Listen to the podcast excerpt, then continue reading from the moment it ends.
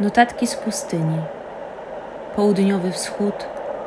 31 sierpnia 2020 roku. Jest sierpień 2020 roku. Razem przyjeżdżamy do nowego miasta położonego na południowym wschodzie kraju. Nie znam tu bliżej nikogo. Od zjazdu z głównej drogi wszystko wokół wydaje się monotonne, obce i obojętne. W kieszeni spódnicy mam ze sobą fragment z księgi Ozeasza, przepisany starannie na odwrocie jakiegoś pobożnego obrazka, który wiosną otrzymałam w liście. To słowo Boga, oddane niebieskim atramentem i cierpliwą, ciepłą ręką babki. Chcę ją przynęcić, na pustynię ją wyprowadzić i mówić do jej serca. Niebieskie, zaokrąglone litery układają się w spokojny strumień, wydobyty na powierzchnię z czułością. Droga do źródła, przekazana kolejnym pokoleniom pielgrzymów.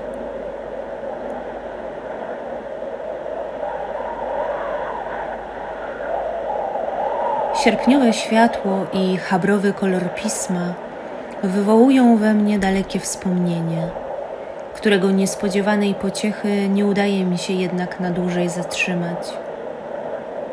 Myślę o samotności. Myślę o samotności, w jaką właśnie wkraczamy, o pustyni spieczonej i konającej pod ciężarem nieba, spragnionej słowa, które pokornie, lecz gwałtownie, w ubóstwie i potędze wiatru, w prochu i obfitości ziemi, w trwodze i żywotności ognia, okaże się bliską nam słabością i milczeniem. Słowa, które stanie się ciałem, a potem w ciszy nakarmi nas swą nieskończonością.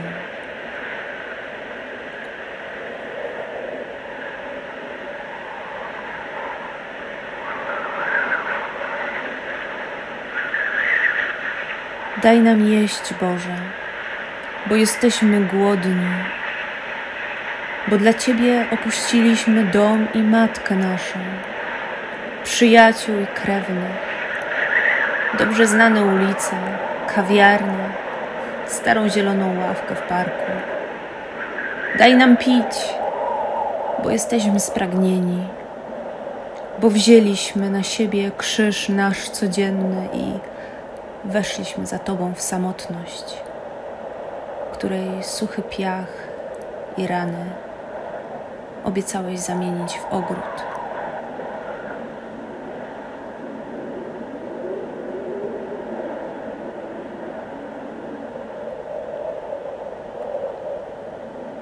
Podróż zbliża się ku końcowi.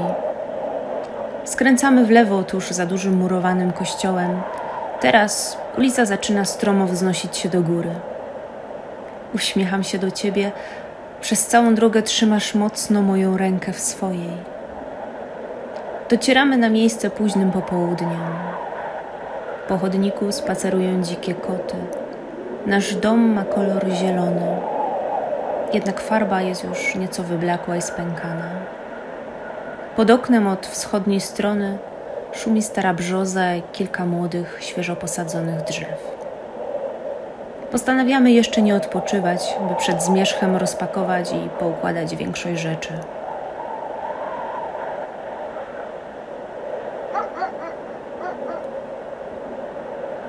Wreszcie nadchodzi noc. Zmęczony kładziesz głowę na moim ramieniu. Chciałabym życzyć Ci spokojnego snu. Śpi dobrze, kochany. Śpi. Śpi. We śnie jesteśmy jak dzieci bezbronni wobec Boga. Dlatego do proroków Bóg tak często przemawiał w ciemności. Ostrożnie, by cię nie zbudzić, biorę do ręki pismo i otwieram na przypadkowej stronie. Eliasz, zasłoniwszy twarz płaszczem, wyszedł i stanął przy wejściu do groty. A wtedy rozległ się głos mówiący do niego: Co ty tu robisz, Eliaszu? Eliasz zaś odpowiedział: Żarliwością rozpaliłem się o chwałę Pana Boga zastępów.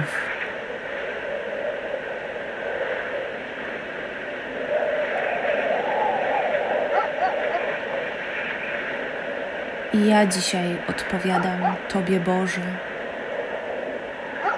Odpowiadam, bo zapragnęłam, byś mówił do mojego serca. I to pragnienie spala moje życie.